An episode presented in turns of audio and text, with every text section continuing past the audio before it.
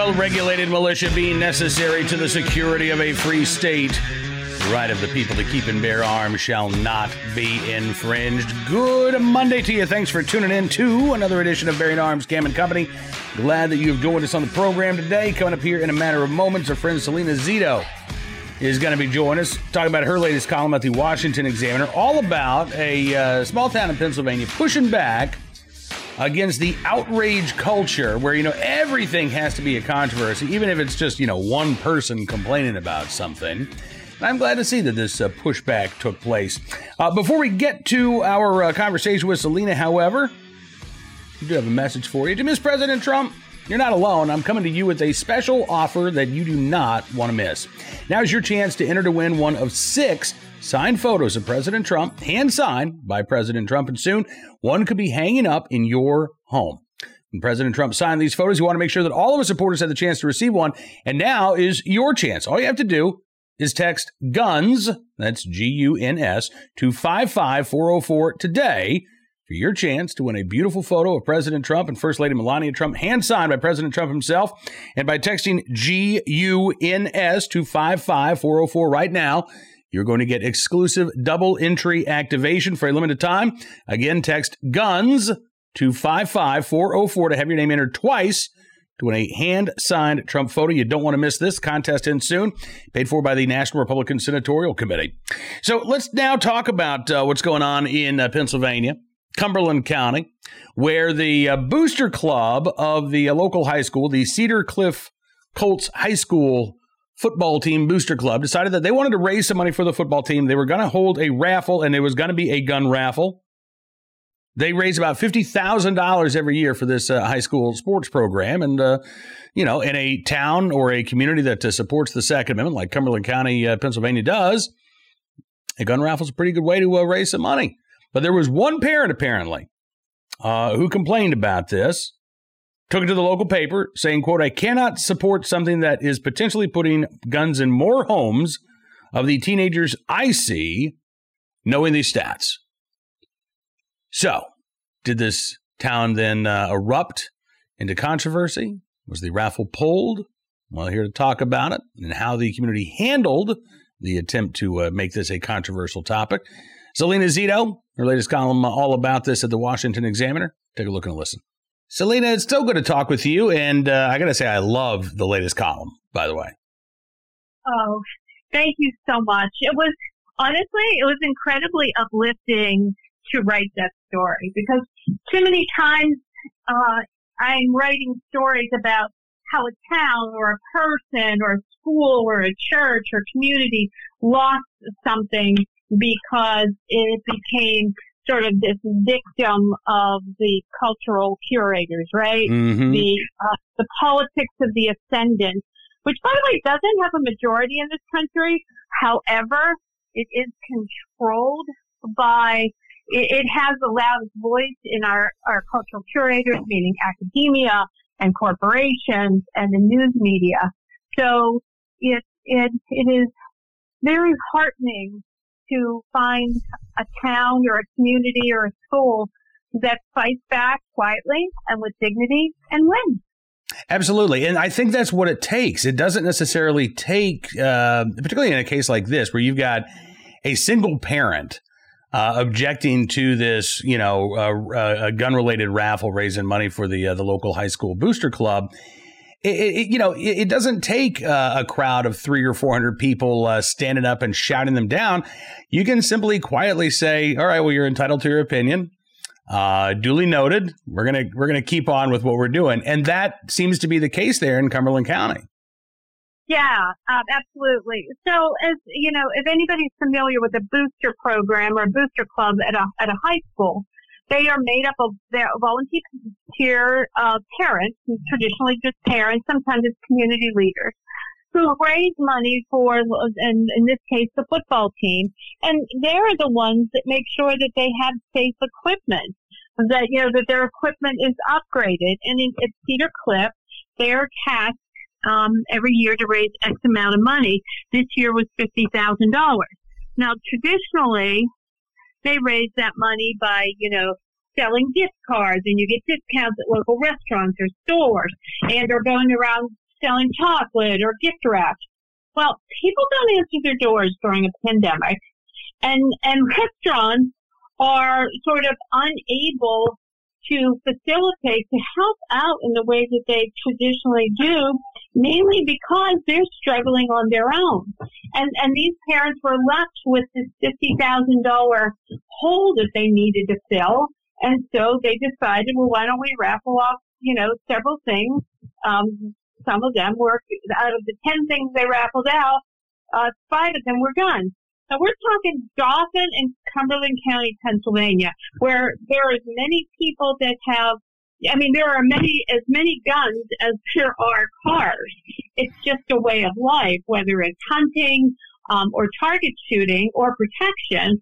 So I would say in that order, guns are a part of life um, in, in, in central Pennsylvania. Absolutely. So, yeah. And so I, and I love you, you talked with David Ellis, who's the owner of uh, D N J Precision Custom Firearms and Ammunition. They were the ones supplying the uh, firearms for the raffle.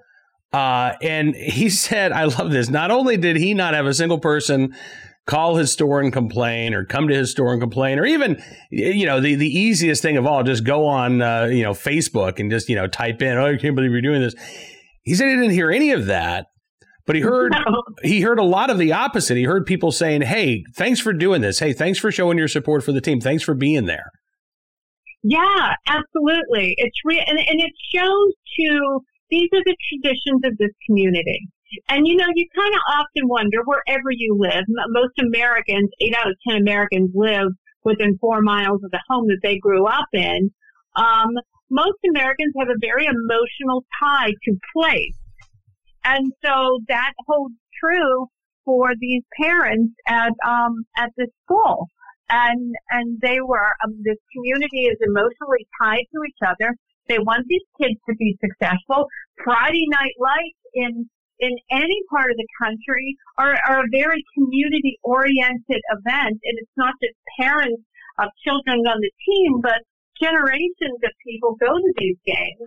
And, and they want to see the kids in the, you know, best equipment possible to make sure that they're safe on the field. And so they rally behind them. You know, so uh, do you get the impression that, that things like this are are more common uh, than the stories that, that typically make the headlines where you've got, you know, let's say, it doesn't have to be many, but even a half dozen parents Uh, you know, complaining about something like this, and all of a sudden the school district steps in and says, well, you know, we're encouraging the booster club to rethink what it's doing. Is it is it more common, in your opinion, that, that you know, one person speaks up and says, I don't like this, and the response from the community is, okay, we appreciate your input, we're going to keep doing it. Um, how, how, I guess, I don't know, maybe the question is, you know, how much of these controversies or how many of these controversies are, in fact, generated by the media, either news media or social media, as opposed to truly being something that is controversial in any given community? Well, I think you're on point. I think this happens every day in some form or the other. Uh, I think when, when it grabs attention is, is the media is having a slow day, and it's like, oh, let's make fun of them gun people, and let's do a story about them putting guns in the hands of teenagers. And there's going to be, you know, this or that. Uh, and and um, as often is the case, and you, you and I have co- covered these stories for years, it often backfires. I was uh, watching Giselle um, Fetterman. She's the wife of the lieutenant governor. She's the um, second lady of Pennsylvania. And John Fetterman is also running for Senate in Pennsylvania, and is in the Democrat um, uh, um, party, you know, looking for the nomination. And she starts attacking the kids and starts attacking the school and say, "Don't buy raffle tickets in the school." Then that was extended by her, uh, I, I think Levi is probably twelve years old at this point. What was fascinating is there was maybe like three retweets. Like, do you not know what state you're in? It's Pennsylvania. Have you not seen the national trends in the past two years? More people own guns than are, have ever owned before. More and more new gun owners. I'm going to tell your audience anything they don't know than there have ever been before.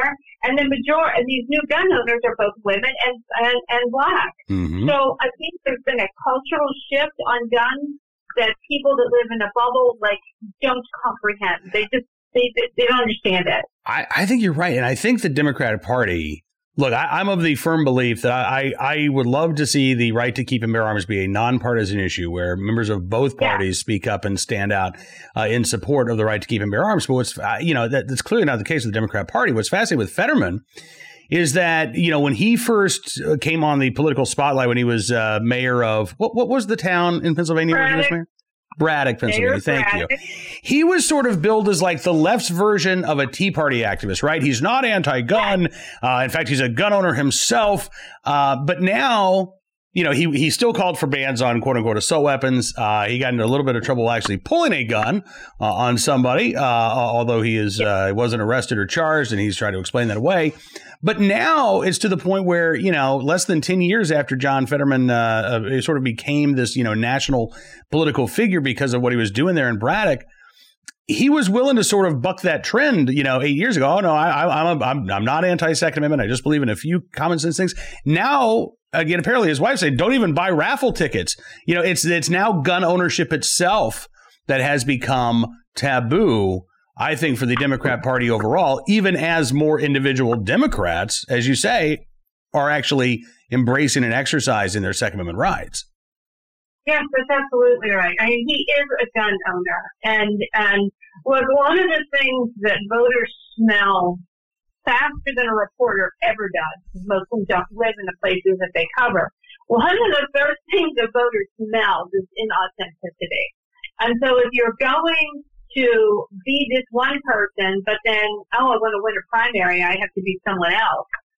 Both voters smell that in the in the water, and and they traditionally don't respond very well to it. Yeah. So do you think, I mean, is this an indication? I know we're still, you know, a little more than a year away from the midterms, but do you think the Second Amendment is going to be a, a key issue in that Pennsylvania Senate race next year? Yeah, definitely. I actually think that all the sort of things that you and I were talking about in Virginia in, what was that, twenty nineteen, mm-hmm. twenty twenty, I actually think that if the Republicans win, people are going to say it's Biden, it's partially Biden, but it began that with that. Overreach is always turn a voter, that always turns a voter off. I think you're right about that. Well, listen, let me know if you, uh, speaking of Virginia, if you're uh, coming down to the state to cover the election between now and November third, because I'd love to see you.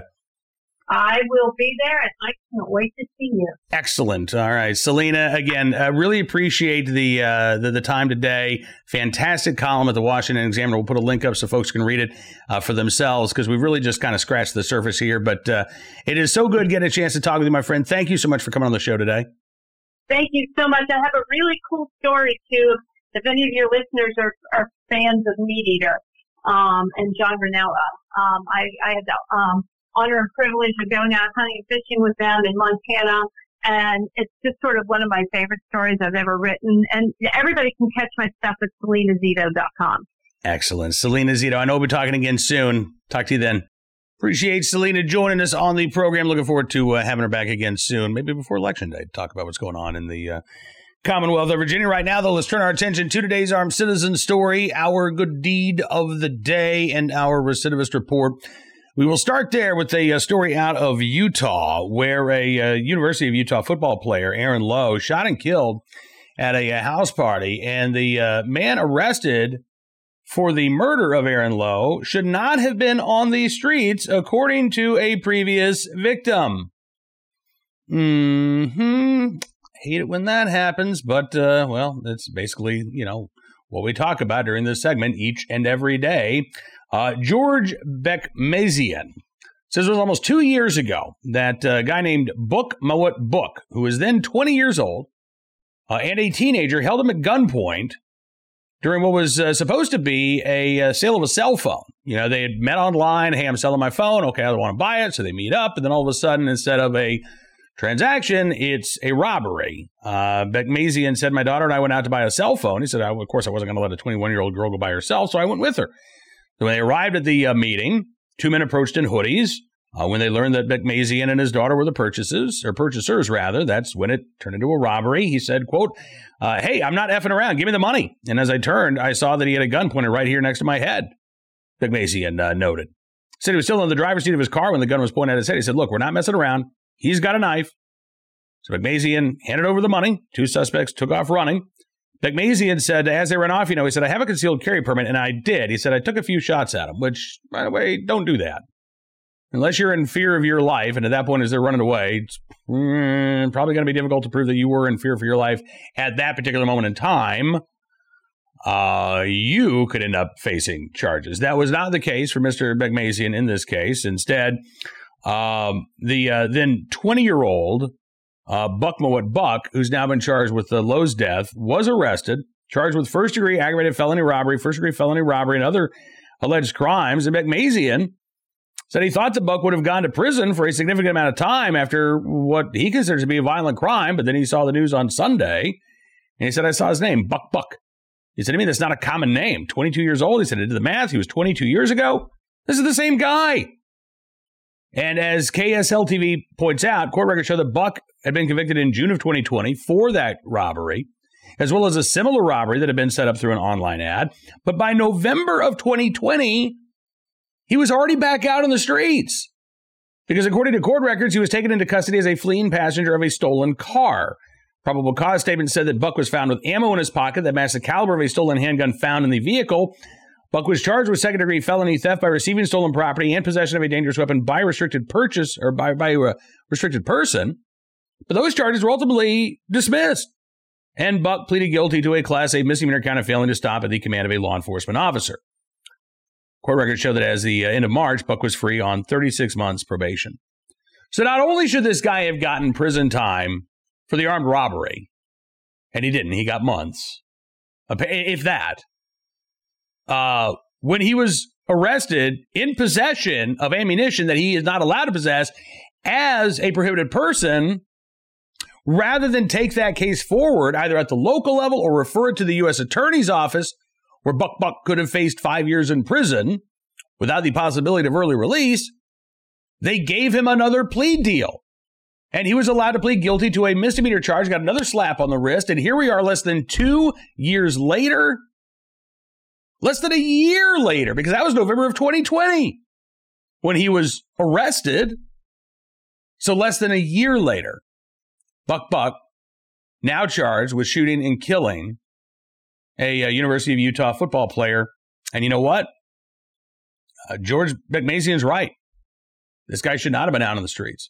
And it was a failure of the criminal justice system that put him back there instead of behind bars. Today's Armed Citizen story from uh, Port Arthur, Texas, where the uh, local Church's Chicken was the uh, site of a potential armed robbery. But an armed citizen saved the lives of customers and employees by intervening, shooting and killing one of two of the robbery suspects there at this uh, Church's Chicken. This was uh, Friday night about eight forty-five. Both suspects, struck by the armed citizen, uh, fled the scene. Police say one died at a hospital. The other, located at a uh, nearby apartment complex, was treated at the E R. Uh, detectives interviewed and released the citizen who stayed on scene at Church's. The case remains under investigation. The uh, local police chief says that uh, one of the suspects may be from Louisiana. Say they're also uh, investigating the possibility that the uh, pair connected to another robbery of another fast food restaurant there in uh, Port Arthur. Uh, but again, the uh, armed citizen acting in defense of himself, the other customers in the store, the employees, uh, and his uh, uh, quick thinking and fast action saved who knows how many lives potentially. Finally today, our Good Samaritan, our uh, good deed of the day.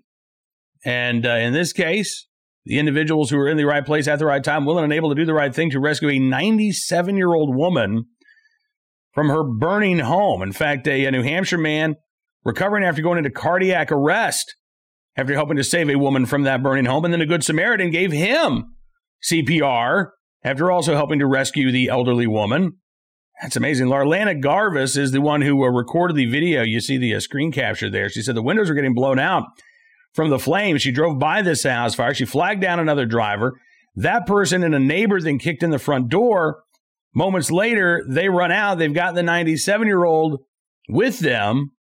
Garvis said she was still there in her little living room chair, little velour chair, just sitting there. She did have some burns. They managed to save the woman's dog as well, but the neighbor who helped rescue the woman then collapsed on the lawn. Nashville firefighter said he went into cardiac arrest. Uh, Garvis said, I realized my phone was still in my hand, so I just tossed my phone. I instantly started compressions. I didn't stop. I kept talking to him. I said, listen, man, you saved her. You're not dying. And so she performed C P R until the paramedics arrived, put him in an ambulance. Good news is, according to uh, Garvis, the uh, neighbor is recovering. She talked to him over the weekend. He said, I don't remember it, but I love you for it. And he said, you did a number because I'm sore. Well, sore is better than dead. Uh, so, again, a, a huge thank you to the uh, neighbor and the driver who uh, rushed in, saved the life of that ninety-seven-year-old woman. And then, again, uh, you got to give a big kudos to Lariana Garvis, who was in the right place at the right time, willing and able to do the right thing to save the life of the man who just saved a life. She said, everybody can be a hero every single day. You never really know what's going to happen to you. I was just driving home, and I happened to see it. Well, we're glad that you didn't just drive by, Miz Garvis. And uh, again, we thank you and this uh, ninety-seven-year-old woman's neighbor for your very, very good deeds. That is going to do it for this edition of Bearing Arms. Cam and Company want to thank you for being a part of the program. As always, don't forget to check out bearing arms dot com throughout the day for even more Second Amendment news and information. And uh, we'll be back tomorrow. If you like what you see, by the way, you can also uh, become a V I P member at bearing arms dot com. All you have to do is uh, use the promo code GUNS. You get twenty-five percent off of your V I P membership. We really do appreciate your support. It allows us to do things like bringing this program, let you know what's going on in the world of the right to keep and bear arms. And as our way of saying thanks, we want to give you some exclusive content like analysis, news stories that you won't find anywhere else. You get all that when you become a V I P member. And again, we really do appreciate your support. Until we talk again, be well, be safe, and be free.